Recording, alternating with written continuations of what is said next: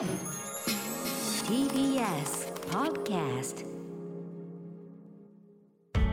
発信型ニュースプロジェクト。TBS ラディオ905-954おぎゅうえちきセッション。それでは今日は尾身茂さんのインタビューをお送りします。ご紹介します。新型コロナウイルス感染症対策分科会会長の尾身茂さんです。よろしくお願いいたします。よろしくお願いしおます。えー TBS ラジオ国会担当澤田大記者も同席しています。よろしくお願いします。えー尾身茂さん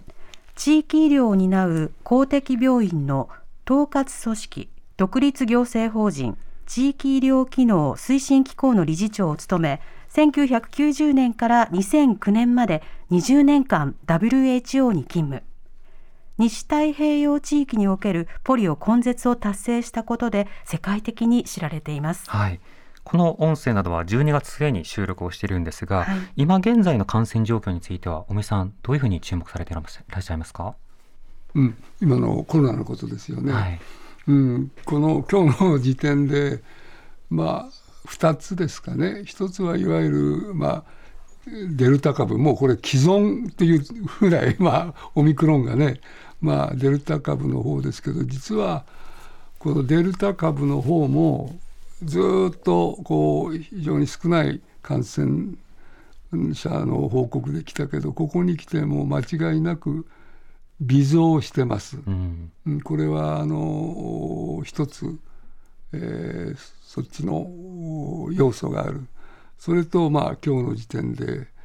まあすでにえーオミクロンの市中感染もうこれは昨日申し上げたけどスポットでいくつか起きていることは報告されたところ以外にもねはい。起きていることはほぼ間違いないんでしかもこれは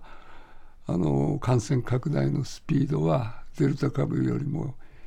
あのお早いし、それとワクチンのお、まあ、高齢者を中心に感染防止効果発症効果の予防効果が落ちてきているから、まあ、余計スピードが速くなる、まあ、このことで今うん またそのお同じ言葉を使うのは嫌なんだけどまたその重要な時期に今差し掛かってき、えているという感じで私は見てます。なるほど。これあのいわゆる第5波が落ち着いた後、あの随分と第6波がまだ来ないなというような状況が続いていまして、うん。その他の国の再拡大と比べても日本では比較的落ち着いた状況になっていると、うん。でこの状況を分析することで感染拡大の次なるあの予防策というのを考えることが必要だと思うんですが、この間一定程度落ち着いているように見える状況これの要因というのはどういったことが考えられるんでしょうか？うん。あのよまあ、感染が第5波急激に上がって急激に下がったこの理由についてみんな皆さん知りたいですよね。であのまだまだこれは非常に複雑なものだからそんなに簡単になんかあのす AI を使うあるいは何かえー疫学的に簡単には結論が出ないのは皆さんなんとなく分かりますよね、人の心まで入ってるしあの単にワクチンの接種率だけじゃなくて。しかし私は今大体こんなふうなことじゃないかと思ってます。それはまずは感染が急激に拡大しましたね第5は。これはもう前から我々もあの時は夏休みがあり4連休がありお盆があり、まあ、さらに、まあもうまあ、オリンピックを関係にしたあれがあってもう感染が拡大する理由要素が重なってたわけですよね。これがガーッといったとそれである程度頂点までいくとそれが上がる要素上昇プレッシャーが少しずつなくなるということがまずこの急激な減少の基礎にありますね。でその上あのいろんなあの要素があると思うけど今今日の時点でどんなふうに考えると大きく言うと2つだと思います。はいそれはやはり人々のあの免疫これはワクチンを打ったことによる免疫の方が多いと思いますけどそれと、まあ、一定程度の人がもうし感染してますね。若い人も含めて。このワクチンによって獲得した免疫とこれがうんかなりあの影響したあの加工にですねあったことはほぼ間違いないと思います。うん。それと2つ目の大きな理由はこれはまあ一言で言うとお日本人の行動と意識。でこれがまああのどこのレベルで真言うのかあのやっぱり、えー夜間の滞留人口が減った。一番はやっぱり接触が減ったんですよね。はい。もうこれ接触がなきゃ感染だけど人々の接触というものをあのモニターすることはできませんよね日本の社会。そうするとそれをまああの反映するものとしていろんなことを考えるわけでまあ夜間の滞留人口繁華街のなんていうのを見見それが実は、えー渋谷のあの交差点の方はものすごい人が出てたでしょ。はいところが夜間の滞留人口なんていうのは我々が求めた5割削減までは行ってないんだけど結構あの緊急事態宣言出してから定位で行ってるただあの求めるとこまでいかなかったけれども、うん。そこをやっぱりワクチンというかそっちとそれからやっぱり日本人の健康意識あのがまああの外に出てても出てるでももうだんだんともう1年以上や2年やってるからはい。みんなも学んできてここは外歩いて普通に道歩いて感染する病気じゃなくてやっぱりうん。大声とそういうことが分かってきた、まあ、日本人の、まあ、健康そういうことが2つ間違いなくあったと思います。うんそれがで今回だってかなり低レベルになってもほとんどの人がマスクをつけてくれていましたよね。まあ、この2つがあのあったんじゃないかと私は、まあ、今のところ思ってます。うんうんうん増加要因とそれからまあ減少要因のそれぞれの関係性、うん。今説明していただきまして、うん。あの例えば感染再拡大をしているような海外ですとワクチン接種とうん。マスクを外したり行動することがこれトレードオフというか、うん。交換関係になって少しこうコロナ対策を収めるというところがありますよね。うん。一方で今日本ではコロナ対策あの緊急事態宣言そのものは出されていないものの人々のレベルでは変わらず継続をされていることも大きいということなんでしょうか？うん。それはあの定量的にねどのくらいかはっきりはあの判断できないけど一定程度人々の行動まあ国によって違いますよねそのことがあの関与していることは多分あるんじゃないかと思います。うんまたあの第5波の時の感染拡大その増加要因がその後なくなったことで今の減少があるという話でした。うんそれはベースとしてね、はいうん、それだけではないベースとしてあった上にさっき言ったようなうんうんことがあったと思いますな。るほど。その第5波の時のその増大の背景というのは今振り返ってどんなところがポイントだったとお感じになってますか？増大の背景、はいうんそれはだからさっき申し上げたようにもうこれは日本の場合にはねいろんな行事というかというものに非常にあの影響する。でも夏休み、まあ、4連休うん。お盆、まあ、さっき言った通りです、えーそれと、まあ、オリンピックのああいうこういうこと、まあ、雰囲気ですよね、まあ、こういうことが、まあ、重なってきたことはもうそれがもう上昇圧力になる。でも我々危機感だったのはもうそういう時期がくもうあ来ることが分かってたんで、まあ、かなり、まあ、強い危機感が当時ありましたよね。うんうんその際あの尾身さんたちはそのいろいろな、まあ、工夫と努力の先を模索されてたと思うんですけど、うん。一つには直接いろいろなメッセージを届けるために例えばインスタグラムを始められたりとか、うん。いろいろなメディアにこう出演されてメッセージを届けようとされた。その時の問題意識というのはやはりメッセージが届きにくい層がいてそこをなんとか埋めなくてはいけないというようなものだったんですか、うん。もうそれは去年かなりの早い頃から実はうん我々もう仕事として、えーまあ、会議専門家の会議や分科会があると、まあ、どういう議論があったのかを一般の人に知ってもらうことが今議事録はいずれ出るけども、はい。まあ、一般の人に、まあ、マスコミを通してあのお知らせしてどういう議論があったかっていうのは、まあ、我々の、まあ、こういうことを仕事をしているの責任責任だと思って、まあ、あの夜の比較的遅い時間で皆さんも大変だったと思うけど記者会見で、まあ、なるべく質問があれば最後までというようにやった。でそれで、まあ、我々は少なくとも十分語ったので我々ののこうだなぜあの我々こんな提言を出したのかっていうのは十分分かってもらえてるだろうという、まあ、我々の、まあ、勝手な思い込み。ところがかなり早い段階からいやいや実はもう私は、まあ、大変驚きだったけど、えー、若い人たち、まあ、学生なんかは3密という言葉も知らない人が一部いる。まあだけどそれはまあ一部ぐらいいてもおかしくない。だけど緊急事態宣言が出たことさえも知ってない人たちが一部いるという。これ本当に、うん、これは私はもう非常にショックでなぜかというと新聞、まあ、テレビも見ない特に新聞を見ない層がものすごく今増えているということで、はい、いくら記者会見で言ったからもう伝わってるこれがもう頭をガーンと打ちのめされた感じ、うん、でまああの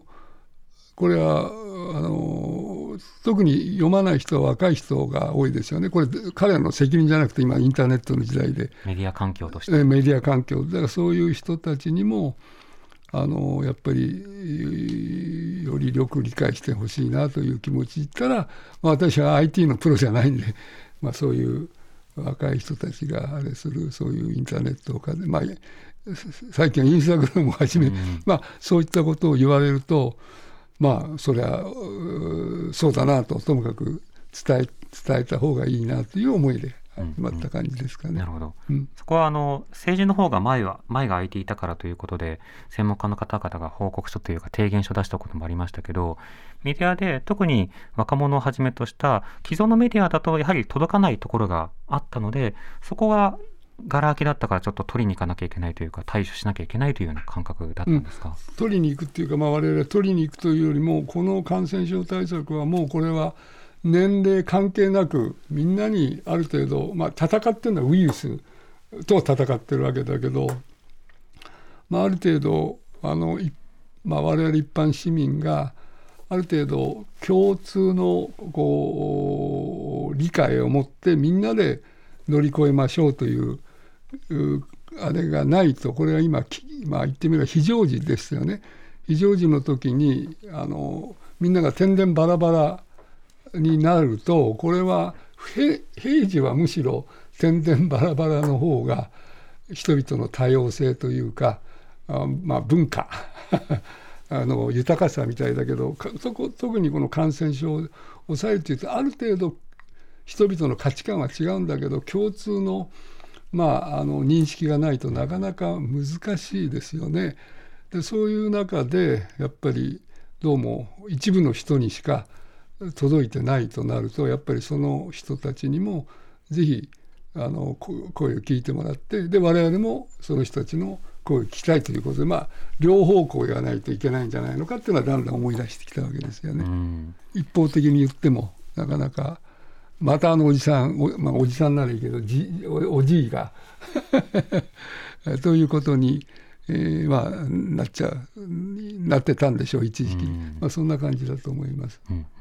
そうした役割をどこまで専門家が担うのかというような論点もあると思うんですね。うん、あの当然専門家の方は分析をしたり確かな知見を届ける、うん、でそこから先は広報だったり行政だったりメディアの役割というところがあると思います。その、まあ、難しさというのを今回お感じになったところあると思うんですけどこの間の特に行政政治などの発信コミュニケーション面での課題やあるいはその今後の教訓というのはどういった点にお感じになりましたか、うんまあ、それは政治との関係というのはなかなかあの難しいけれども私は、えー、今回一番難しかったのはうんまああえて言えばいっぱいありましたけど2つですかね、はい、やっぱり1つは今今話している、まあ、リスクコミュニケーション、うん、ですね。えー、でまあ2番目の方は我々はまあ専門家の役割は一体何なのか政府との関係何なのかというこの2つまあ両関係ありますけど非常に難しいと思いました。うん、でリスクコミュニケーションというのはまあそもそもうん我々がこうこの専門家集団ねが少しこれだけ記者会見をしたりしょっちゅうこれは普通はないですよね。はい、えー、だからこれはまあ歴史あのもう2年前からそれがまあ始まって始まったあるいは始まってしまったと我々はそうこういうことを最初は当初は予想してなかったですね。えーまあ、このことは少しあの非常に重要っていうかあの根本的と言っていいかな。あのなぜこうなっちゃったかということで大事なんで実は去年もう2年前の2月にこういう始まりましたよね。当時はクルーズ船の話がまああって、はい、もうこれは政府あるいはまあ政治家の先生も行政官もこれに集中していたと思います。日本のまあコロナ対策はクルーズ船から始まったと言ってもいいですよね。うん、そういう中で、まあ、日本の政府行政はそこにもう懸命にあの立ち向かってくれてたんです。でところが一方我々専門家は私は船には乗りませんでした。だけど我々はもうこの我々、まあ、こういう立場としていろんな情報があの入ってくる。あるいは取る。あの武漢の話もそうだし、はい、えそういう中でこれは誰かが早いうちからこの病気の本体というものをあの一般の社会にこうの人に知ってもらう必要があるんじゃないかっていう気持ちが極めて強くなってところでそれをコミコミュニケーションするというところがなかなか政府の方はあの忙しい。はっきり言って。そういう中で、えーと、時々は、まあ、我々もこのことについてはどう思うかっていうことは聞かれる。あのいわゆる諮問される、はい、ということが時々ありました。しかし、まあ、今の専門家このずっと専門家の、まあ、私も含めてですけどこの病気の難しさっていうのはもう最初から分かって、えー、当然我々はいろんな情報や武漢の情報なんて入ってたからまあ一言で言うと無症状者でも感染をするっていうことですよね。させる。でこのことが分かってこれはなかなか難しい。でこれについてどうしたらいいのかという全体像をある程度お示ししなくちゃなかなかこうという思いがあってでところが政府の方はやっぱり忙しい簡単に言えば。でもともと日本にはなかなかリスクコミュニケーションという文化も必ずしもないわけですよね。うん、まあ、そういう中で、まあ、本当は我々の役目ではないだということは、まあ、十分知ってたけどまあそういうことだからというまあ普通はそうなんだけどで我々やらなくてまああれは他の人の政府の責任とかって言っていると、まあ、これはねなかなか悩ましい。あのじゃあ一般的な常識には合うかもしれないしそれの方が批判もされないかもしれない。だけどここはプロとしてのまあこれはいわゆる社会常識というか一般的な科学者の在り方みたいな一般論とちょっとあの逸脱することになる。だけどもうここは、うん、まあこういうもののを経験したものとしての責任これをまあを果たすにはちょっといやまあ我々はあえて自虐的に前のめりという言葉を使ったんだけどしなくちゃいけないということで始まっちゃ始まったんですね。うん、でもそれがずっとその後やれば記者会見というようなことになっちゃって、えー、まあ、そういうことでまあそれがでまあ2つ目のあれはまあ、それが実は政府との関係なんで我々の仕事は提言なんですよね、記者会見やろうがやる前が。だけどなかなかそういう経過があったもんで何か我々が全て決めてるみたいなこういう感じに一部なったでそれは我々の方のもうリスコミのやり方がに課題があった部分はあったと思います。と同時にやっぱりそういうことがあるんでもうここがやっぱりで政府との関係というものも今度はちょっと今の最初の話と違うけどこれはあの時々、まあ、この2年以上でほとんどは政府と我々同じ考えもあったし我々の提言を政府はもうそのほっと受け入れてくれたことが多いですよ。ところが何回まあまあ数えるほどですけど数回数場面というかはやっぱり国と我々の考えが違うことが当然起きるわけで,、でその時には、うん、やっぱりこれは普通これどうするかっていうのは極めて日本の政権トまあ、政権ですよ、国民が選べた人が。それと我々意見が違う時にで我々はこう、まあまあ、専門家として判断する、まあ、信じるというか考えてる。これがいい。だけどちょっと政府とは別の政府は考えで政府は政府で見てるところが違うわけですよね、政府は国全体経済も含む。我々はまあどちらかというと感染を早く抑えたいって。そこには当然うん考えが違うことが時々ある、でこれどう我々が黙るのか発言するのかもう そのこれは極めて難しい問題だったですね。いいですか？前のめりの発言があって、まあ、ある種2020年の時には一旦あの夏前ぐらいにあのある種、その前前のめりの会見をぐいぐいやっていくような分科会というのは、ある種、あの先生方反省されたというか、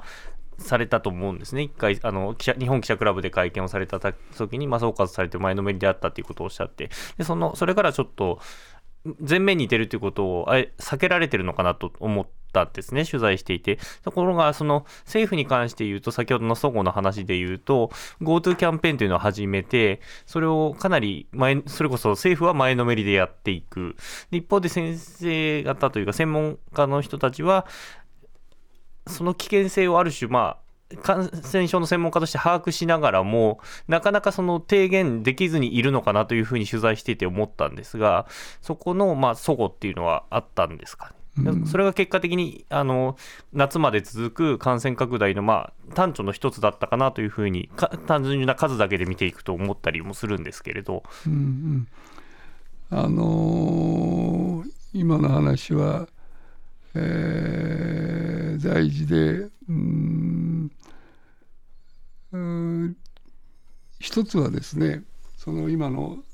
卒業論文っていうやつね、はい。はい、あれは実はそういくつかの側面があって一つは専門家あの最初のアドバイス専門家会議っていうのは医療関係者だけしかいなかったんで,、はい、でだんだんと、まあ、最初の緊急事態宣言終わって落ち着きましたよね。で経済が痛む当然、そうすると経済のとか、まあ、社会学とか、まあ、そういう人たちも入れないと専門家ばっかりだといつも 感染対策に重視してしまうっていうのがあったでしょう。それが一つです。それからやっぱりあのもう一つはあの専門家と政府の役割っていうのをはっきりした方があのいいんじゃないかということですよね。であの今度分科会っていうのはこういう位置づけなんだと、うん、政府の対策本部との関係というのがはっきりするとそういうことで位置づけというもの、まあ、こういうことあとそれから我々が申し上げたのはあの我々以外の人ともあのいわゆるリサーチクエスチョンというのもうちょっと、まあ、専門家、まあ、私以外はみんな優秀な人いっぱいいますからその人たちしかしその人がいっぱいあのやるんだけど時間も忙しいし全部のことを分析できないから他の人たちとの分こうタッグを組めるようなシステムそういうものも、まあ、そういうやる必要がある、まあ、そういうことをあれしたわけですよね。だから今おっしゃったような前のめりっていうことだけではなくていろんな側面があってそれであの前その我々が前面というのは実は、えっと、ステージの考えっていうのがある程度落ち着いた時に出したんですよね、はい。覚えてられますか？でここが実はステージの考えを出して最初ですよ。ステージの考えっていうのは今にあの多少改定されて今レベルの考えってなるけど、ステージの考えを出した時にこれは我々まあ結構分科会がかなり汗をかいて国とも調整したりしてまあ作った。これ設計図を作ったわけです。どういう、それはなぜかというともう一回4月もやってるからこれからある程度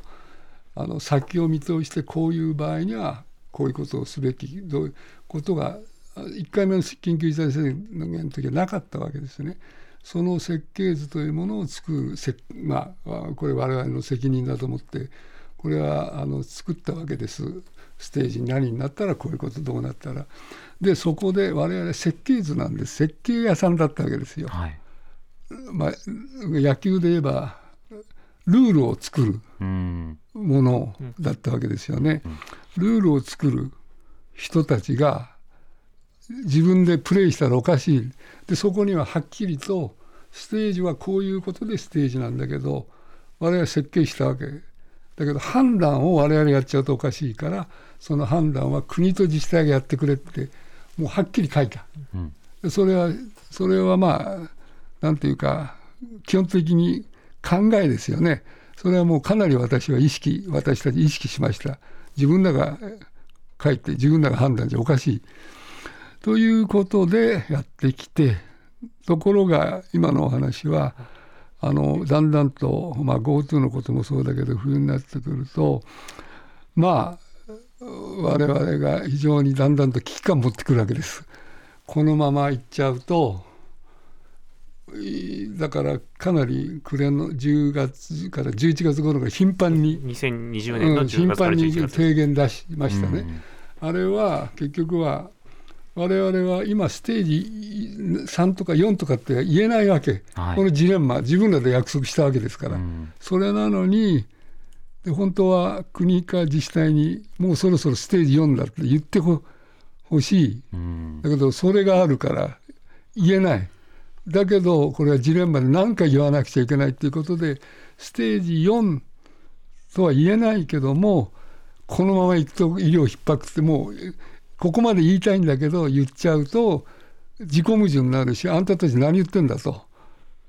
自分らで書いたう憲法に違反するんじゃないかというのが私非常に強かった。うんでそういう中でまあ GoTo なんかもこういうあったけどもそれはやっぱり国は経済回したい。はい。だから GoTo は言える。GoTo については我々はもうあそこの時にはなるべくあのやめるようにということをしこれはステージとは関係ないから GoTo、まああの GoTo 自体のこと。だけどステージのことはどうしてもいい。ステージ行った瞬間に緊急事態宣言ですから。う。ん。そういうことですね。だからそこが非常にあの迷いました。だから我々としてはもう何回も出すのは早くでところがなかなか緊急事態宣言とか国と自治体の足並みが揃わなかった。ですよね。そういうことでまあある意味じゃ12月の30日だったですかね。東京都のアドバイザリーボードではい。基本的に、確か30日だったかな。アドバイザリーボードでもう実質ステージ4とは言わないけどもう医療が逼迫という趣旨のことを言ってくれた自治体ですよ。でこれでもうそこで我々も緊急事態宣言で言えることになった。うんまあ、こういうところがあった。ところが、まあ、そういうことで我々としても非常に悩むで今度は第、えー、とあれが3波、えー、と三あれは四三四えーと三三ですかね。三波でねはい。で4波の頃になるとやっぱりそこでさっきの我々はまあプレイヤーにはなっちゃいけないけどやっぱりこれはそのあの時のまああの思いがあったんでやっぱり言うべきことは言わなきゃいけない。そうじゃないとここは非常に難しい。うん。でその頃でそういう中で年が明けてからね、はい。で今度は変えた分類を変える時に今度はもう我々は言いますよと。これはだから最初の前の森のとつまりここはうん非常に難しいけど、我々の責任として本来は感染の我々の責任じゃないんだけどだけど誰かもうあの時は国と自治体がにらみっこしちゃったということがあるんでこれは専門家としてまあアドバイザリーボードの方は評価だけど分科会のはまあ政府への直接政策提言のいう役目を持ってんで、うん。これはうんあの必要ならば発言すると今度ははっきり逆に書いたんで。ええ。こういうのが年が明けてから。だから今年になってからまあそういうところもあったしまああの分科会のメンバーなんかからもやっぱりえーいろんなことはあったけど我々としては言うべきことはやっぱり言わないとという考えにこそれが終わってからそのそういうまあいろんな意味でうんそういうこう悩ましいうんうん。あの経過がありましたかね。そのリスクコミュニケーションやクライシスコミュニケーションというと、コミュニケーションなので誰かに言ったらそれを応答してもらえるとか、何かを頼むからその代わりにこうしますというような、まあ、往復が必要になりますよね。その時に例えば政府の会見もなかなか開かれずしかしそのじゃあオリンピックはどうなるんだっていうような関心がある中でそれを答えてくれるようなプレイヤーというのがなかなかいなかった、うんで暗黙にまあこのままやろうっていう空気にはなっているんだけどそれのリスク管理についてこう説明してくれるという主体がなかったわけですよね。でその時にあのおそらく専門家の方々あの例えば今回のようなその部会などについてはそのプレイヤーであってくれとまでは言わないが北海道の何ですか？あのあの専門家会議から発しは発したこのあの部会などは、うん。そのプレイヤーであってくれとまでは言わないが、うん。そのアンパイアではあるんじゃないかっていう期待はあったと思うんですね、うん。つまり今はオリンピックやらない方がいいですよって言ってくれれば議論が進むんじゃないかとか、うん。今もうステージ4相当だと思いますようん。とただし発出はできないけど、うん。専門知はそう言えますよっていうのことを期待していた人たちもいると思うんですね。うんうん。それは専門家だからこそやってほしいではなくて、うん。他に応答してくれるコミュニケーションしてくれる主体がいないからそれを専門家の方々に望むっていうような方もおそらく多くいらっしゃったと思うんです。その時の空気感などについては今どう振り返ってますか、うん。あのえーとまあ、今オリンピックのことが出たから、まあ、オリンピックのことはまあ皆さんかなり記憶に、えーまだ新しいし私自身もあこれはあのかなり あのはっきり覚えてますので結局うん実はね今我々はオリンピックについては発言をしようとは全く思ってなかったです。うん。で当然、まあ、オリンピック国委員会や国はえーあのある程度開催するしないも含めて当然だって主催者ですから当然判断するでしょうね。ある程度前広に。はい。というふうに思っていました。だから私たちにはオリンピックのことで何か提言をするというそういう言葉は私の辞書にはなかったですうん当初は。ところがこれもだんだんだんだんともう我々の判断ではもうオリンピックの開催のあたりにぐらいを中心にもか感染がガーッと上がることがほぼ、まあ、まあ我々そう判断していた。はいそうするとどういうことが起こると、まあ、そういう時に、まあ、感染がガンガンガンガン行くあるいは行っている時にオリンピックということになる。そうするとどういうことが起きるかというと一方では感染があるからみんな注意してくださいと言いながら、うん。あオリンこうの、まあ、ことになる。でこれはやっぱりこのままいっとくとやっぱり感染が広がって、まあ、大変なことになるという思いがもうこれはかなだんだんと出てきた、じゃあこれを言うか言わないかう発言するかどうか本来はこれ国のやることあるいはオリンピック。まあこれもだから最初の頃と一緒です。うん。基本的には我々は常にその迷いの中で迷うんだけど最初のこの2月のクルーズ船の時も本当はだけど、まあ、今回もそういう意味では我々はまあお同じ、まあ、パターン同じ基本的考えがどうしてもあるんですよね。この常識的に言ったら、あるいは普通の専門家からしたらちょっとあああまりない形なんだけどやっぱりここはこのまま生きとくとひどいことになっちゃってあとなんであんたたち専門家言わなかったんだとそれはあの社会に今の社会にまあ非難されるのはいいけど私なんか一番まあ避けたいのは時代の審判ね。後で。後になってなん時の審判ね、うん、後になってなんであなたたち言えば言えたのに、まあ、なんでまあいろんな圧力を恐れたり、まあ、そういうことで言わなかった。いや我々信じてなきゃ別ですよ。迷ってならその判断だけど我々はもうそこはもう確信をしてましたんでね、うん、このままいくと大変になるという。まあ、そういう中で、まあ、普通はやらないししかも国際的なイベントですよ。はい、それについて一専門家が、まあ、国際的な大イベントですよね。これについて言う言わないっていうのはだけどこれはしかしやっぱり言わないとまあまあいろいろまあいろんな意見があると思うけど私たちやっぱり時の経過のにの試練に耐えられるかと後の歴史の審判というのを思いました。でまあみんなとそういうことでこれは初何か言うしかないなということで、まあ、何か言おうと、まあ、これはまあ私一人なんてことはありえないんでみんなでこれかなり議論した、えー、あのかなり時間をもうもう1日土日なんかもう10時間ぐらいやったですかね、あのそういうことがやっぱりそのことの重要さっていうのがあったからあまあ徹底的にやろうっていうことになってやって。でさらにまあ例の無観客の話は、はい、その言葉もどうするかっていう問題があって結局今今審判という話があったけど、うん、あの言葉も無観客にすべきと言った瞬間にもうちょっと逸脱する。だからまあだから無観客が一番リスクが少ないし望ましいというとちょっと客観性が出てくるでしょう、えー、無観客やるべきって言った瞬間にもう逸脱しちゃう。だけど我々は客観的に評価をするということになると、えー、まあリスクが一番低い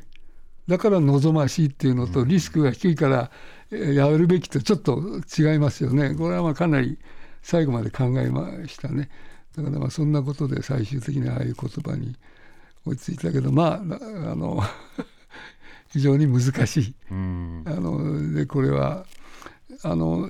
いわゆるこの合理的なあの合理的な考えというものもあるしやっぱりエネルギーがもう必要になるんですね。ええ、なぜかというとこれは、えー、国やオリンピック委員会がもうそういう方向に行ってること分かってる我々選挙でも選ばれてるわけじゃないですよね。単に国からあんた、えー、この役割やれと言われた、うん、まあ単に頼まれまあそういう全然片方や国際オリンピック委員会っていうのはどういう形か知らんけど、まあ、国際的な組織があり国は国です政府は選挙で選ばれた人たちがやってるわけでしょう知事たちも含めて。これに異を唱えるというのはいくら合理的な 我々がそう信じたってなかなか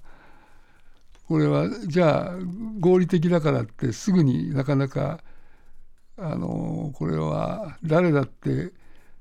国民から選ばれた人たちにと意見をそれ1対1でいやいやこう非公式にコーヒー飲みながら言うのとは違いますよね、うん、しかも文章を書く、これはやっぱり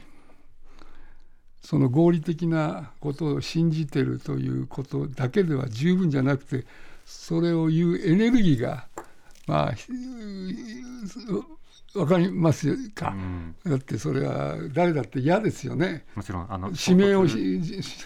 しますしそれによって意見聞かれなくなってしまう可能性もありますし、まあまあそういうことも、えーまたあの民主主義のそのうん正当性というものに相当配慮したからこそ慎重であろうということをうん。専門家の皆さんがまあなさっていたと。うんうん。で例えばその私もその民主主義についてとても重要だと考えているからこそ、とはいえその専門家の方々も市民ではあるし、うん。で市民はいつでも当然ながら政府に自由なことを発言してもいいし、決定権を持っているわけではないから権力の乱用ということにはならないだろうと、うん。だからその範囲で何を言えるのかっていうのことを常に考えていた。ただ、うん。尾身さんもそのオリンピックが近づくにつれて、野党からの質問とか記者からの質問などに対して、普通はこういったことはやらないんだというような、やや踏み込んだような発言もなさった。うん。そこはやっぱりその民主主義の形式を尊重するのか、それとも市民として何か言わなきゃいけないのか、科学者として後世にあの時言ってたねって言われるような状況を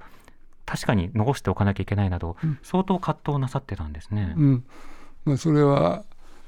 あのもう葛藤がなかったかって言えば十分ありましたね。うんうん、それはあの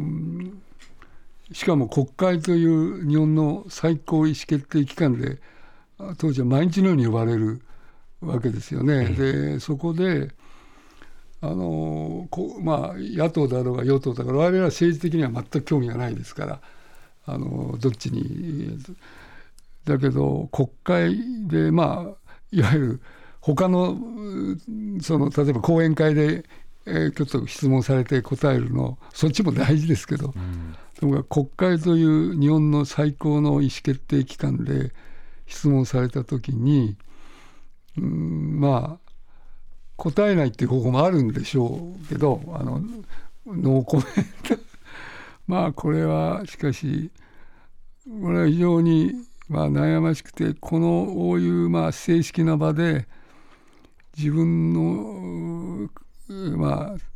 こういう立場として意見を言わない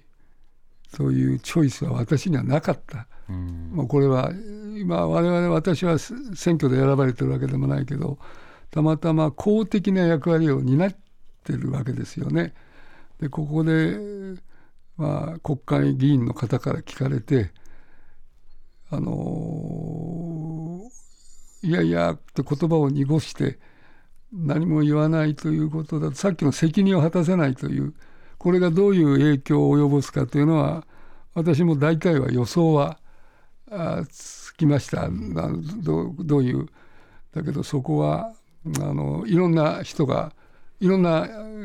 立場によって、えー違いますよね反応は。だけどそれはもうだけどそういうことを考えたらこれでできないんですね。時代の審判というふうに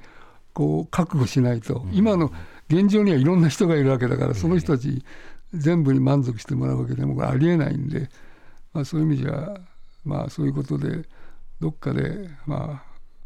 まあ決めたという感じですかね。うんまた話変わりまして、あの今、コロナ対策のいくつかの柱があります。ん。で当然、ワクチン、まあ、うん。それから治療薬、うん。そしてまあ検査などとのパッケージうん。や、その具体的なワクチン接種証明をどうするのかということなんですね。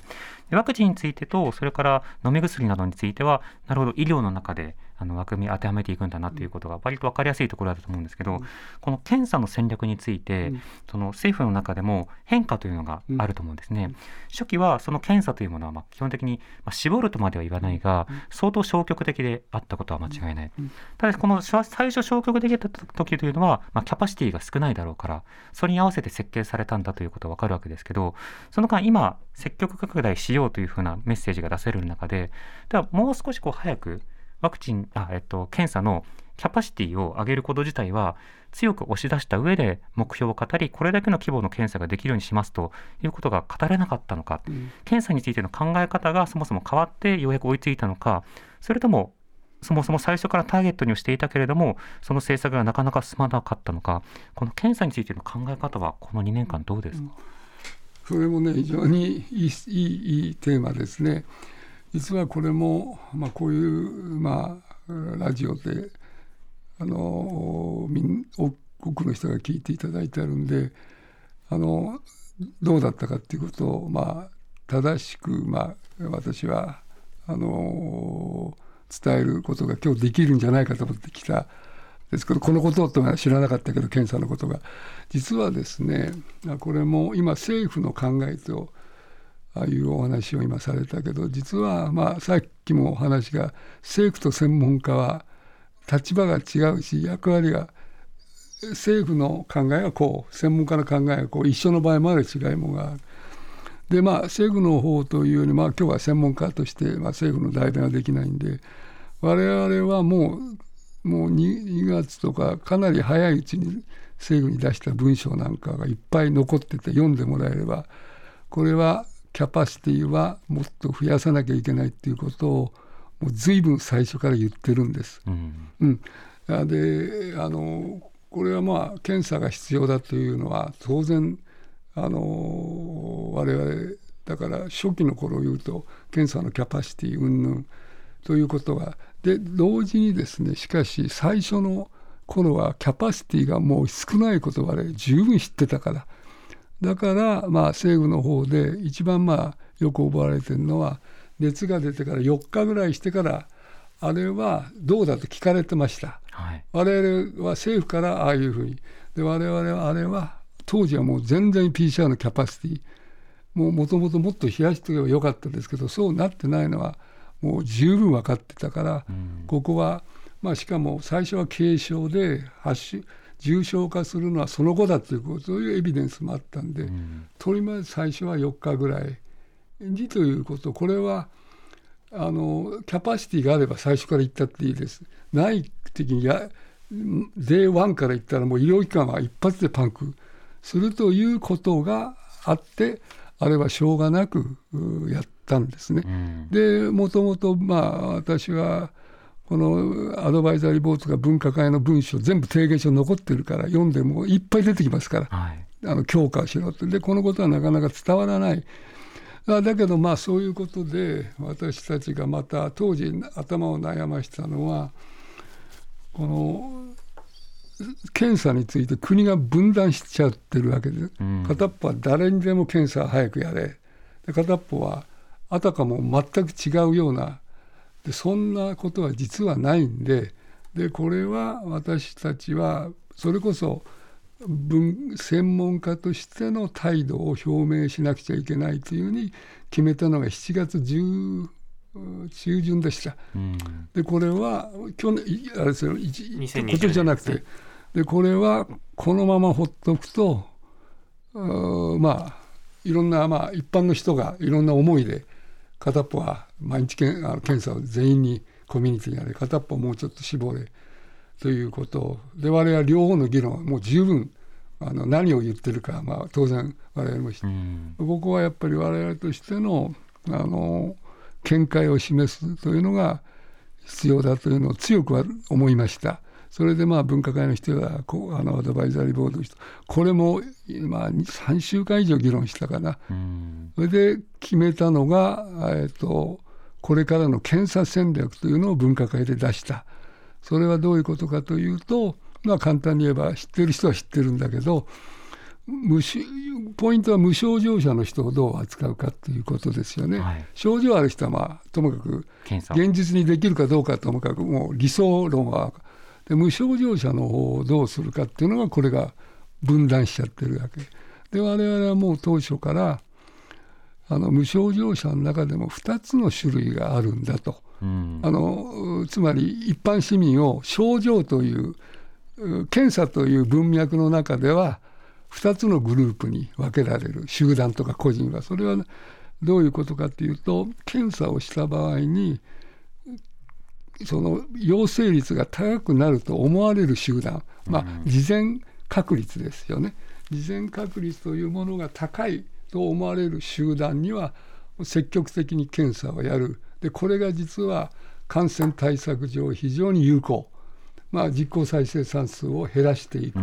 ということが分かってるし、まあ、理論上も分かってるし、まあ、実際もそう。でじゃあどういうグループがそうかというと一番典型的なのが濃厚接触者ですよ。はい、とあるいはもう少し一時あの繁華街で、まあ、名前はもうみんな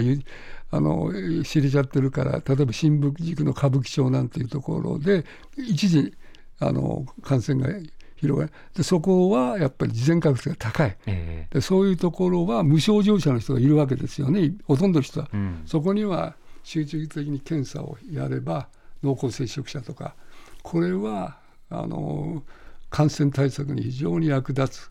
だからこそこれは公費でやれということです。はい。国の金だからただ。うん。でもう一つはあのいわゆる今度はあの一応我々が言ってるのはに 2A と 2B って無症状者の2の中で A と B 最初のが AB はむしろ経済社会活動を回したいとか個人が安心して旅行するうん。ということでこれは感染対策というよりも個人の活動あるいは経済社会活動を回していくのにやる。でこれは当時はあのこれはやっぱり経済活動ですからこれは基本的にはこれは分科会の提言ですから、えこっちはまあ一応税金じゃなくて民間の活力使ってやってくれたっていうこれが7月ですよ。え。うん。あのもうずいぶん前になりますね、これだからかなり早い時期に出してるんです。ええ。そのでこれがところが これがリスクコミュニケーション今回のまあいろんな私たちがあのいろいろ思いましたけどこれを出した時がちょうど GoTo のこととが一番ヒートアップして私はもうかなりこれは力を入れて作りました、うんあのみんな我々あの専門家は。でこれでみんなに理解してもらおうと。にだから無症状者やるもう大事なんですよね。だからそういう感じででいまあそれもう一つこういう指摘だと無症状者の人に検査をやるというのは非常にいいですね。うん。それではいいけどそこには条件があって頻回にやればもう極端に言えば日本人を無症状者見てやるのに頻回にやれば間違いなくいい。えだから1回やって1年に1遍やってほとんど意味がないですね、うん。感染対策上は。その時の安心はであの無症状者事前確率の低い人にやることはあの悪いことじゃないけどやって感染対策としてやろうと思うなら頻回にやらなきゃ、うん。何回も。だけどそこまで余裕は当時はない。ですよね、ん。だからそういう意味では 2BA の方にまずやると。であとはあの経済回さなきゃいけないからそれはまあうまくやってくださいよっていうのがもうこれはずいぶん前の話。うん。で今ここに来てあの昨日あの岸田総理がこれ我々はもう検査をやるというのはそういう意味で大賛成だってずいぶん言ってるんですそこは。えだけどあのついに国が無症状な人にもつまりそっちの B の方ですよね、えうん。その人たちまでも無償だからだんだんと発展してるわけですよ。うんだからそれは私はいいことだと思います。でまああの無症状者もそうだし、まあ、理想的に言えば今薬局で買えるようになりましたよね。えこれも私個人にはあ的にはまあこれ難しいと財政もあるから国買うでしょ。あの薬局で。これなんかも少し財政的な支援があれば買いちょっと旅行をどっかに行くのに5,000円かかるのに検査が3,000円かかったんじゃちょっとあれですよね。まあそういうこともあるから、まあ、だんだんと、まあ、あのこの2年キャパシティがもう圧倒的にこれはもう全然違います。け桁が違うぐらい増えてきたんで今そういうことが言えるようになってきたということだと思います。うんうん。まあいいですか、うん。あの岸田さんの話も出たと思うんですけれど、やっぱ政府の、まあ、コロナに対する向き合い方が結構変わってきてるなっていう感じはしていて、もちろん感染の状況も変わってると思うんですけど、岸田さんはあの変わったばかりですけど、オミクロンの対策とかは、水際はすごく菅さんと比べても、あのなんだろう、厳しくしているという感じが受けますけれども、実際その、まあ、政府とあの向き合いながら対策されている分科会の会長の尾身さんとしては、どうお考えになりますか？あのまああの二人おお二人の総理のこの直接政策に反のあれをするというのはなかなかあの難しいまあ、ですけど、3代ご覧になってきているうんさあそうです。ってい安倍総理も。でこれはやっぱり一つは状況が違うこれ明らかにあの安倍総理の時の初めての緊急事態宣言。で菅総理の時は厳しい状況になりましたよね。特にこの第5波といってガーッと来ちゃって。で岸田総理は今まあオミクロン株が出たのはつい最近だけど非常に感染が下火になってからあれしたというのはこれ客観的な。あとはまあ私はこれはあの政府だけじゃなくて日本我々専門家もそれから一般市民も、まあ、政府も一般市民の代表さっきおっしゃる通りね代表ですから私はこれはあのみんな学んできたと思います。今の水際のこともそうだし、うん、あの対策のこのタイミングのこともあるし検査のこと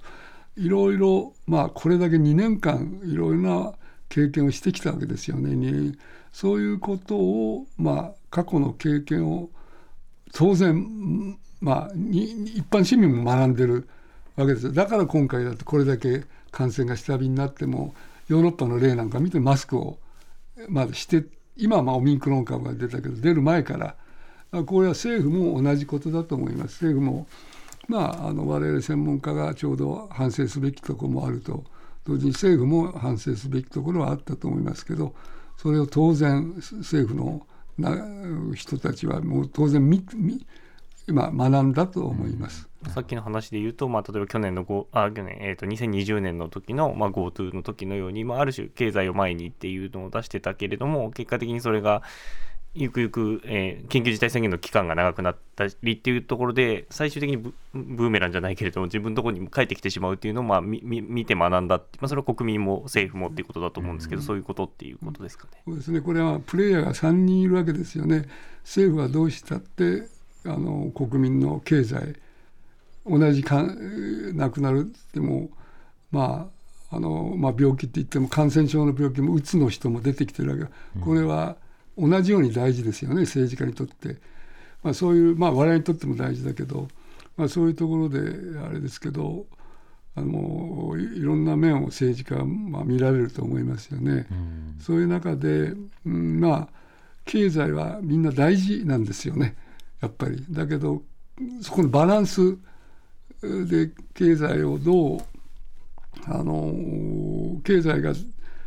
ダメになっていいなんて思ってる人は我々感染症の連中一人もいませんよねだから悩むんでそういう意味ではあのただ全体的に言うとやっぱりある程度時期が感染がある程度の時期に入っちゃうと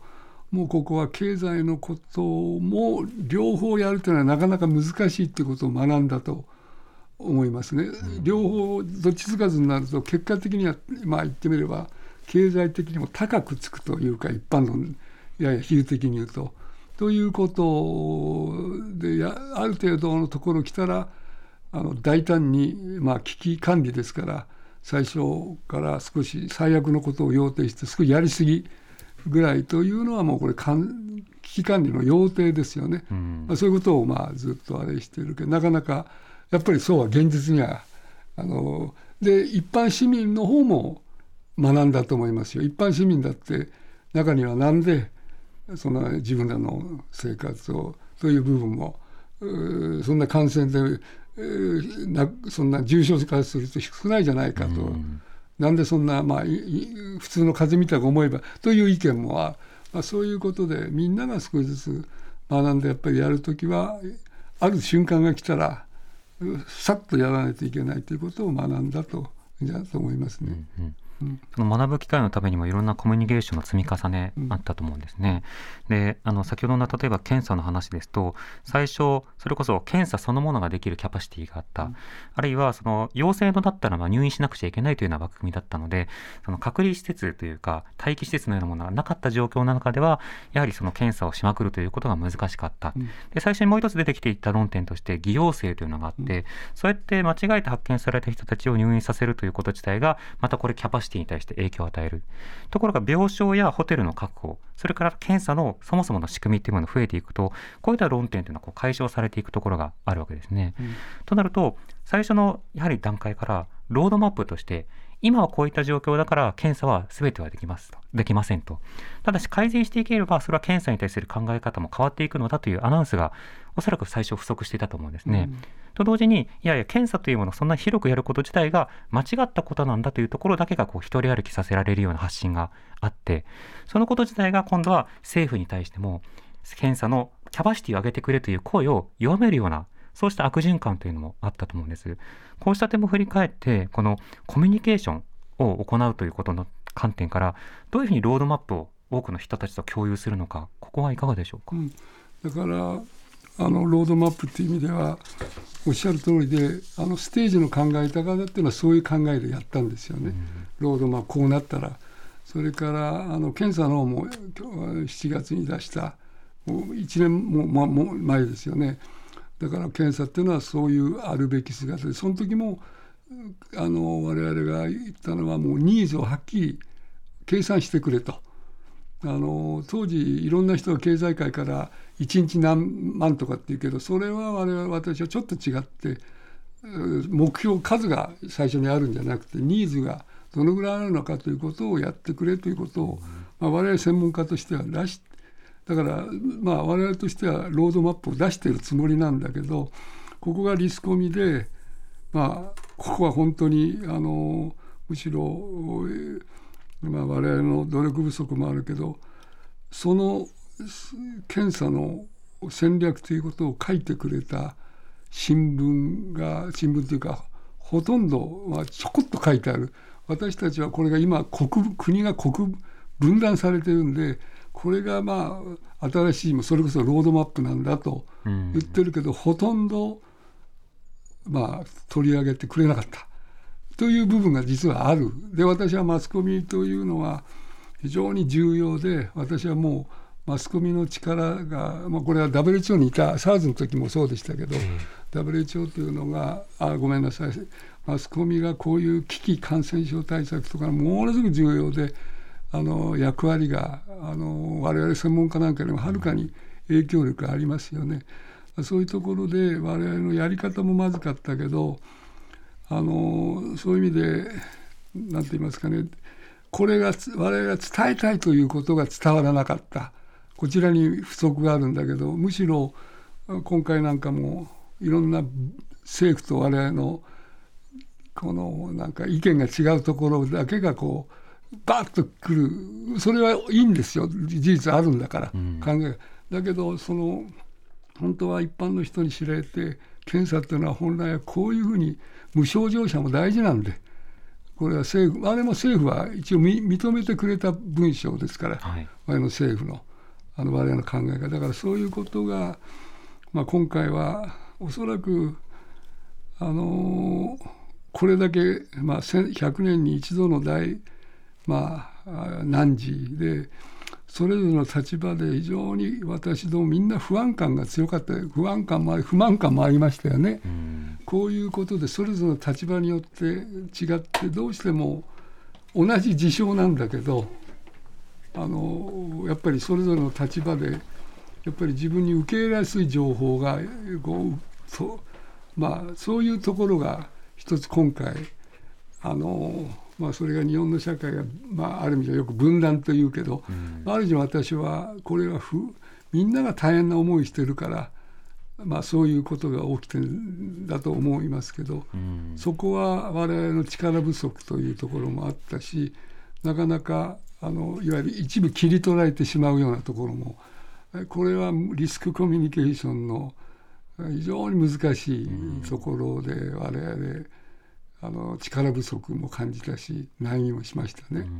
うん、個人的には分科会などに経済などの専門家は入りましたけど、うん、その社会心理やメディア論の専門家がいなかったために、うん、そこをどういうふうにコミュニケーションを実際に取ろうとするのかという話は、政府に対しても提言なされなかったですし、分科会の悩みに対しても回答がなかなかなかった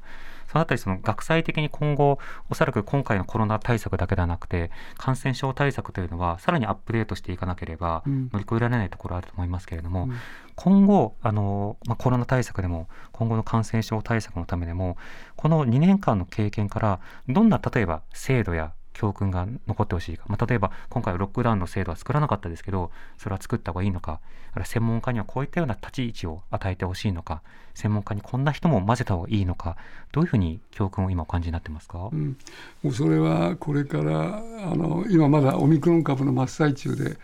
次のことを中心にはまだあれですけど、まあ、いくつかあのありますね。今専門家の在り方という観点で言えば私はですね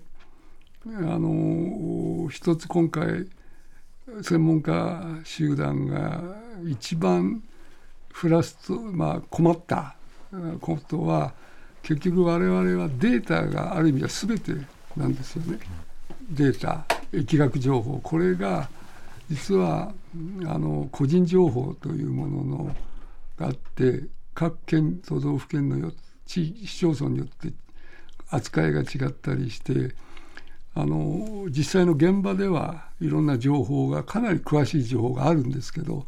やっぱりその情報を得る時には個人の人からここはここだけですからという感じで取ってるわけですよね。それを公表するわけにいかないということと同時に今の電子的にやってない、まあ、非常に遅いしあのというようなこともあそういう問題があってデータが非常にこう本当だったら IT に全部バーッと匿名はして個人情報に触れない触れやればいろんな分析ができるんだけどそれがまあ残念ながら徐々には変え、まあ、今ハーシスの問題もあるけどこういうのがあったということそれからやっぱり都道府県とあのあれですよねあの国の役割分担こういういざあの危機のという平時じゃなくてこの非常時におけるあのあれですよね、えー、役割分担と責任。それから今法制化のことがあるけども、えーと、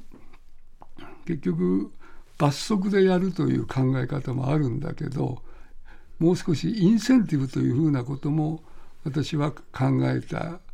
何かやったら名前出しますよっていうようなことも最後はそれ担保しておく必要があるかもしれないけど、うん、やっぱり今日本の場合はやっぱりこういう民主主義のまあ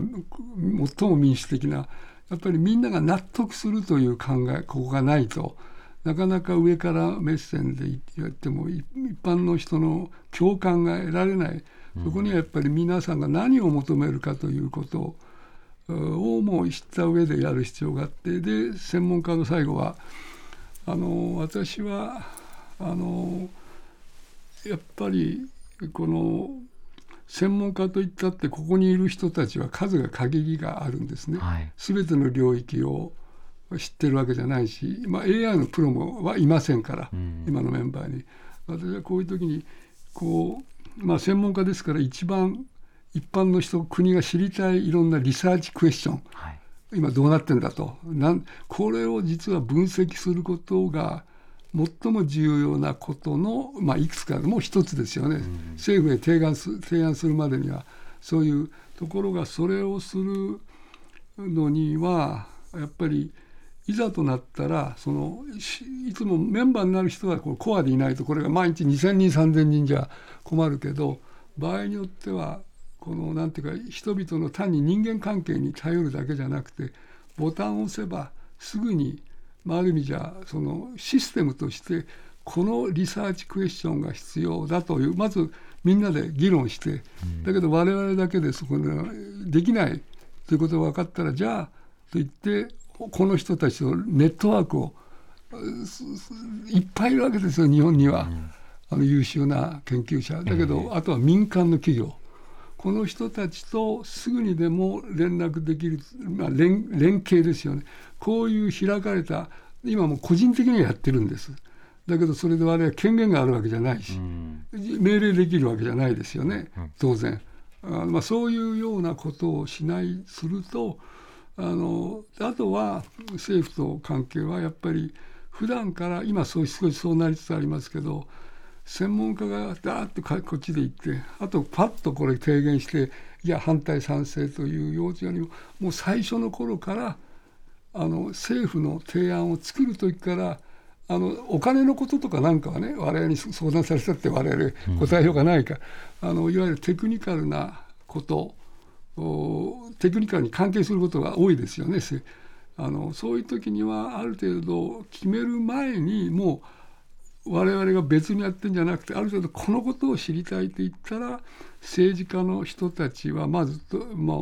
入ってもいいですけど官僚軍専門家もっと必要だったら他の専門家も開かれた責任はあるんですよ。みんながこれ全部やるって言ったら鮮度多くしてなっちゃうけどだけど閉じないということが大事でそうすると弾力的にで、まあ、そういう、まあ、WHO なんかは実はロスターって言っても最初からこういう時にはこういうのを人をバッとボ,、ボタンを押せばっていうのももちろんそれだけではなくて臨機応変に変えなきゃいけないこともこういうシステムもあるんですよね。だからそういうのがだから政策を実行するときに、まあ、エビデンスと研究という部分が絶対必要でそれとあとは政策を練るときに、まあ、あのちょっとした思いつきじゃなくてやっぱり一度決まったらそう簡単に変えられないですよ。うん、大事な時はやっぱりちょっと落ち着いてみんなで集中的に知恵を絞ってどちらから言われてもなんとか納得できるようなものを作るそのプロセスが私はこれからもう前もってそういうのを作っとく。それがいわゆる司令塔というものだと私は思います。うんうん、総理大臣にしっかりとしたあのが知見を提供する。総理大臣はだって感染症をずっとやってきた人じゃ政治のプロで、その総理大臣にいちいちすべてのことを判断は、期待はすべき総理大臣はもっと大事なことがあるわけですから、ね、私はそういうふうに思いますね。もともとあのあの後半の記者会見などでもその今後の重要なところはと何度か聞かれてデジタルとサイエンスという答えを繰り返していらっしゃいましたね。でそのサイエンスというのは当然アカデミックな知見をネットワーク化することやその権限を与える例えばそのまあ学術会議なんかはその諮問されて今後のあの感染症対策どうすべきなのかということを提言をまとめるみたいな機能はありますけどより臨機応変なその都度ごとのその専門家の招集などをより広範にかつあのしっかりとクリティカルな専門家に届くようなリーチするようなそうした仕組みというのはもっと確かに想定と構築は必要になりそうですね。うん、そうですね、うん、だから政府から諮問された時もあります皆さん専門家どう思うのかというのもあるし、うん、あの今度は専門家からの問題意識も我々こういうことが必要だと思うという両方向があった方がいいと思いますね。うん、そうですね、うん、何何か澤田さんからなければ。はい、はい、お時間は何時まで大丈夫ですか？いやいや大丈夫です大丈夫ですか？はいであのこんあいいですか？いいじじ関連してなんですけど人材育成とかはどうお考えですか？あの2009年の、あのー、新型インフルの時の報告書で尾身さんとか岡部さんとかがまあ提言されてたりする中でそのいくつか例えば検査体制のあ件とかも書かれてましたけど、まあ、そこに関連して感染症に対応するのがまあ感染症をそもそも担当される方が日本では少ないっていうような指摘もあったりしましたけど、うん、先生としてはどうお感じになってますか、うん、あのこれは、まあ、医療の保健分野ですよね、今ね。保健分野で、まあ、日本の場合は実はあの臨床の先生ね病院で働いたり、まあ、そういう患者さんを見る臨床科というところにはものすごく多くの優秀な人が数多くて優秀。でそのもう一つやっぱりこれはあの大事なのは縦糸と横糸っていうのはやっぱり大事であのこういうまあお医者さんで言えばこう患者さんを見るというまあ比較的人間と人間を対で見るのとやっぱり今データだとかパブリックヘルスという大きな社会の中でというこの方は優秀な人がいるんだけど数が少ない。でこれはやっぱり日本が、まあ、ドイツの、まあ、医学を学んだということもあってまあお医者さんの方も専門家というのは優秀な人が臓器別の。だけどこれからはそういう人と実は感染症っていうのは総合診療なんですよね感染症は。だから専門家のも非常に必要でこれはこれからますますニーズが高いだけどそれと同時にやっぱり、まあ、お医者さんのでといえばでこう幅の広い一般的な病気あるいはその人の家庭環境や、まあ、ヒストリーも含めたトータルであと地域とのねこのあるいはその地域全体コミュニティでこういう、まあ、疫学のあれなんかもしっかり。でこういうまああの人たちも必要なんだけど日本はそのいわゆるパブリックヘルスというようなところの人材は優秀なんだけど数が限られている、だからそこは実は、まあ、今回のこういうことでね若い人も結構感染症というか一つの臓器だけでは難しいということが分かった。そっちも必要なんですよこれは。あのそういうふうにまあまあ、両眼必要なんですよ。縦糸と横糸と、まあ、そういうようなことが人材育成ではという面では私は非常に重要であまりその視点が日本はなかったと思います。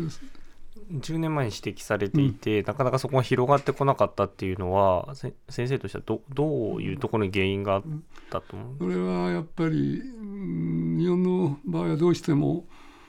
やっぱりこうその時のこうあ状況でまあ熱が熱しやすくて冷めやすいというところが我々日本人にあって一度もわーっとなるとそれ一色になって終わるとということがあって2009年のはそうだったと思います。あの時はかなりやっぱりあれみんな関心を持ってやろうと言ったけどもうすぐにやっぱり他の方にまあその後にほらしいろいろ震災だとかまあそういうのがあって政権交代もあったですよね。やっぱりその辺はにまあ本質的なことはじっくりやるというこう現象に追われないというか現象を後追いするんじゃなくてねそういうのはやっぱりこれからポストコロナ時代こういう、まあ、いろんな制度的な課題も出てきましたよ。これはそんなに一朝一夕ではなかなか解決できない長くやっぱりいいものはやっぱりまあ一日にならずでしっかりといろんな議論深い議論をしないとちょっと会議をパッとやったぐらいではなかなか難しいですね私はちょっとぐっとこう深い議論を少し長くやるというそういうことが日本にはそういうこともね、うん、あのパッとやって決めるということも必要だけども両方必要じゃないかと思いますね。うん公衆衛生というテーマは本当に幅広い学問分野を含みますよね。であの例えばあのエバラの時のあの論文とか研究などでは当然ながらその感染がどこから来たのかっていうそのエピの感染ルートを特定するだけではなくて現地の方々がなかなか医療を受け入れられない時にどのようにコミュニケーションをすればいいのかとか病名をどういうふうに名付けた場合に人々が誤った知識を持ちがちなのでそれをどう変えようかというような相当コミュニケーションについてのその研究というのも公衆衛生の観点からなされてますよね。それからその今回の数理モデルで研究できる方っていうのは本当にわずかだってシミュレーションが出せないという話ありました。だからどこがっていうことなくても公衆衛生という観点から幅広く研究をそれぞれが普段からできるあの研究環境が必要だということになりますそうですね。しかもそれが、まあ、こういう場合にはそれぞれがあの研究者ですから論文発表するということはもう大事ですよね研究者だだけど場合によってはそれぞれが私の、まあ、夢はですねいずれそういう若い人たちがやってもらいたいのはいざとなった時にはそれぞれの研究のメソドロジーあるんだけど、うん、その壁を越えて学際的な研究っていうのも時々あっても、うんうん、チームでやるというようなねあの AI も使うし数理モデルも使うし疫学も使うし心理学も使うというようなこともいずれはやってもらえれば嬉しいなという気がしますけどね。あの今回せっかくですので今後の話ちょっと具体的なところもいくつかあのリスナーと共有したいと思うんですけれども今飲み薬あの承認がなされましてこの飲み薬が承認されたことによって感染症今回のコロナ対策のステージといいますかあの段階がまた変わるところがあると思うんですね。この飲み薬の役割とワクチンの役割の今後の戦略上の位置づけというのはどうなっていくんでしょうか、うん、まあそれはあれですよね。まあご承知のようにワクチンというのは、まあ、予防ですよね予防予防すれば全体に、まあ、プロテクションのレベルを上げるわけですよね。はいだけど、まあ、ワクチンは今回も、まあ、今追加接種っていうような話が出てるけど今追加接種をしないとかなりこれはワクチンの効果特に感染予防効果は非常に弱いですねオミクロン株に対しては。えーだけどまあゼロではない。で予防をすることで、まあ、追加接種はぜひぜひ、まあ、今今日の段階ですけども高齢者にはぜひ早くまあオミクロンあのファイザーでもモデルナでもいいからなるべく早くやってもらいたいと思う。予防。あとは治療というものに向かうには検査が必要ですよね。検査やる、それであの今の飲み薬というのは結局は治療ですよね。感染が確認されてから。だからこの3つのフェーズがうん。あの必要だけどやっぱりあの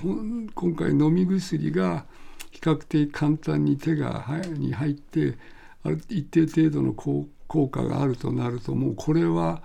まあ、ワクチンが出てきた時に、まあ、ホップステップ、まあ、ホップがワクチンあステップジャンプか。ステップがでそういうことでまあこれは本当にまあこれで少しずつ世の中がもう戻す、まあ、あんまりこれほど心配しなくていける。まあ切り札になると思いますけど、うん。ただまあ今回なかなかあのどうぐらい効くかっていうのはまあいろいろ、まあ、もう少し。ただまあいいのは出てくるでしょう。でそのうち今度ワクチンの方もまたまたさらに4回目とか打つ可能性も出てくるけど、まあ、治療薬が結構あインフルエンザってそうですよね。治療薬があるけどもワクチンもやるということで、これをまあ二者択一じゃなくていろんなことをまあやるんでだけどそうなると随分あの世の中のこのコロナに対する意識は変わってくると思いますね。うん。そうしてその対処可能な病気にだんだんなっていく、うんでそれは主要先進国では先に今なりつつある中で、やはりそのワクチンを3回目ブースター接種をするとなった時にはそのコバックスとの矛盾や葛藤というのが出てくる。つまり今回のオミクロンなどもなかなかワクチン接種ができない地域などでその変異ウイルスが生まれて。となると今後もさまざまなあのワクチン格差というものが変異ウイルスなどによって発生する確率を高めコロナ対策を長引かせるのではないかという懸念もありますこのコバックスなどの国際協調の現在についてはどう見てますか、うん、これはあの、まあ、私も WHO にいたから WHO のフラストレーションは、うんテドロスさんのフラストレーションはよくわかります。でまあこれは、まあ、おそらくですね、えーじ20年前ぐらいだったらちょっと様子はあの違ってたんじゃないかと思います。それはやっぱり、まあ、これはちょっと感染症の、まあ、一応専門家の私が言うのはおかしいけど、えー、とやっぱり今国際社会というのが、まあ、皆さんご承知のように非常にまあそれぞれの国があの、まあ、内向きになっていわゆる連帯というような感じがちょっと薄れてきていると思いますね。これ我々私なんか WHO にいた頃はやっぱりある程度 WHO がこうしようとするとやっぱり、えーまあ、ある程度聞いてくれた。うんうんです。だけども今その WHO に貢献するという協力するというより自国のそれぞれまあ特に大国がこうライバルの関係みたくこれほど対立という関係は私が WHO にいた時は時々はもちろん国と国とのあの私的所有権の問題ですよね。あのいやあのエイズに対する薬の私的所有権どうするかっていうような問題。あとはタバコ枠組み条約はい。なんかの問題でそれは国と国との衝突というのは衝突というか意見の違いあるいは台湾のオブザーバー問題ね、あったけどしかしこれだけのことはなかったですよ。WHO がある程度やろうというとあれだ、まあ、そういう意味では、まあ、日本にとっても、まあ、あの日本も協力してるんですけどね、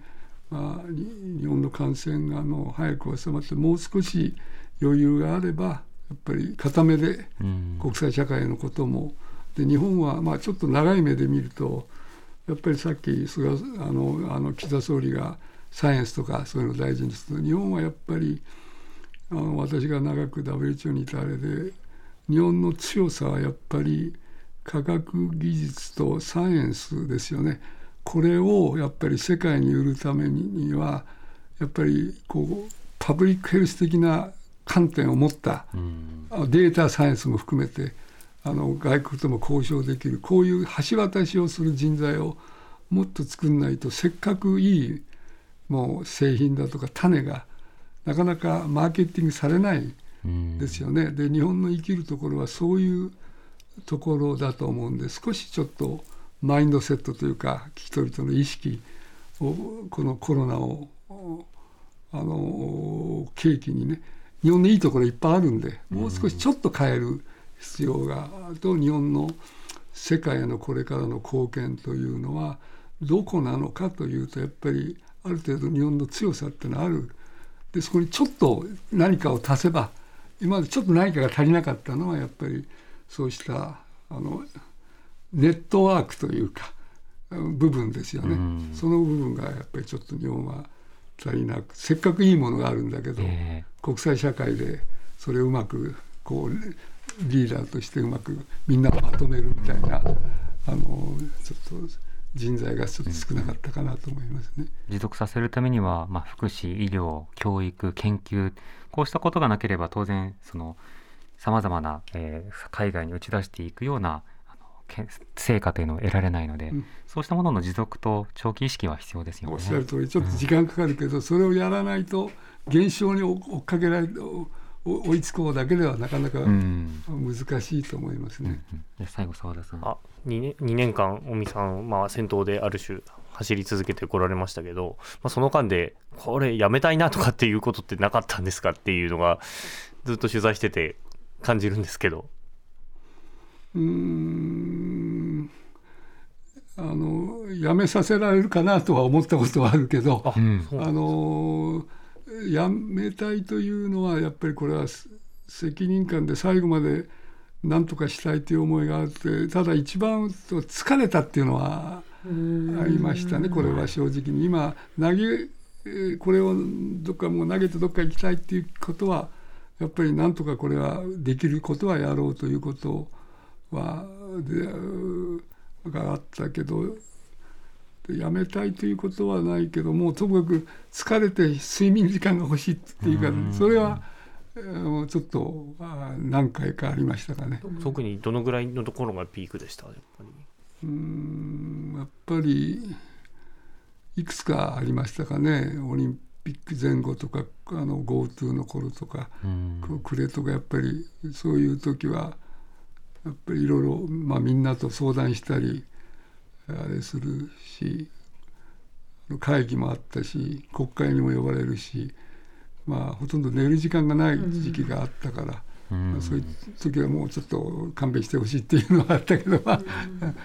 そういうのはあありましたかね。や。めさせられるなって思った。やめさせられるな at 思ってたっていやいや、いうのをおっしゃってたけど、まあ多少いくつかありましたやっぱり。うんそれはやめさせられるってのはちょっと少し、うん。あのここはうまくあ誤誤解があっては困るけど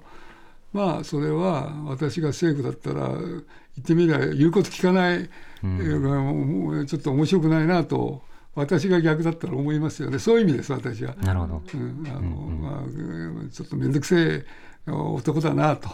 いう感じに私が逆だったらなるんじゃないかとうん思いますよね。そこで広くどういう教訓をあの市民と共有するかでも変わってきますよね。うんこれねやっぱりまああのみんな部分でを見て全体というのはなかなか見にくいから、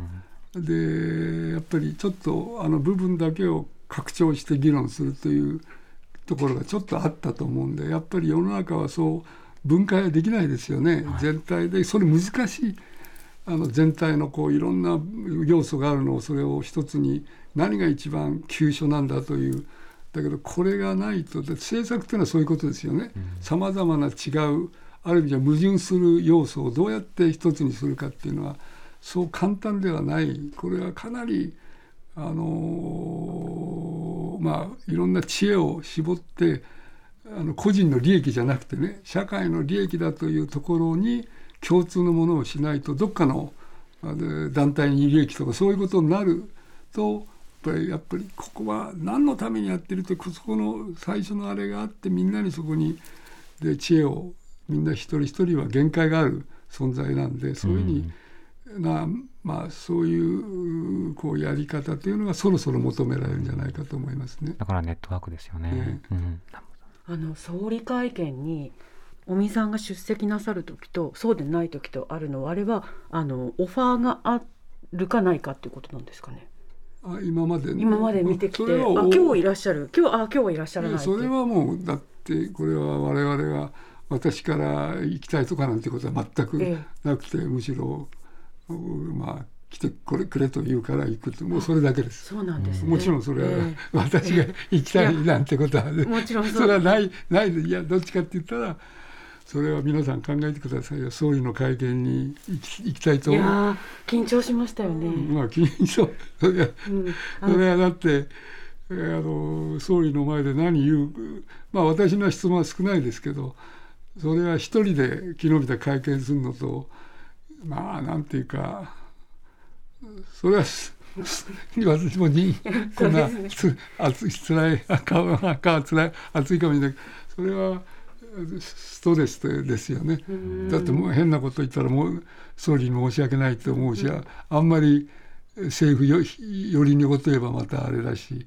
そそれはむず難しいですよね。あとマスクの生活っていうのは、うん。い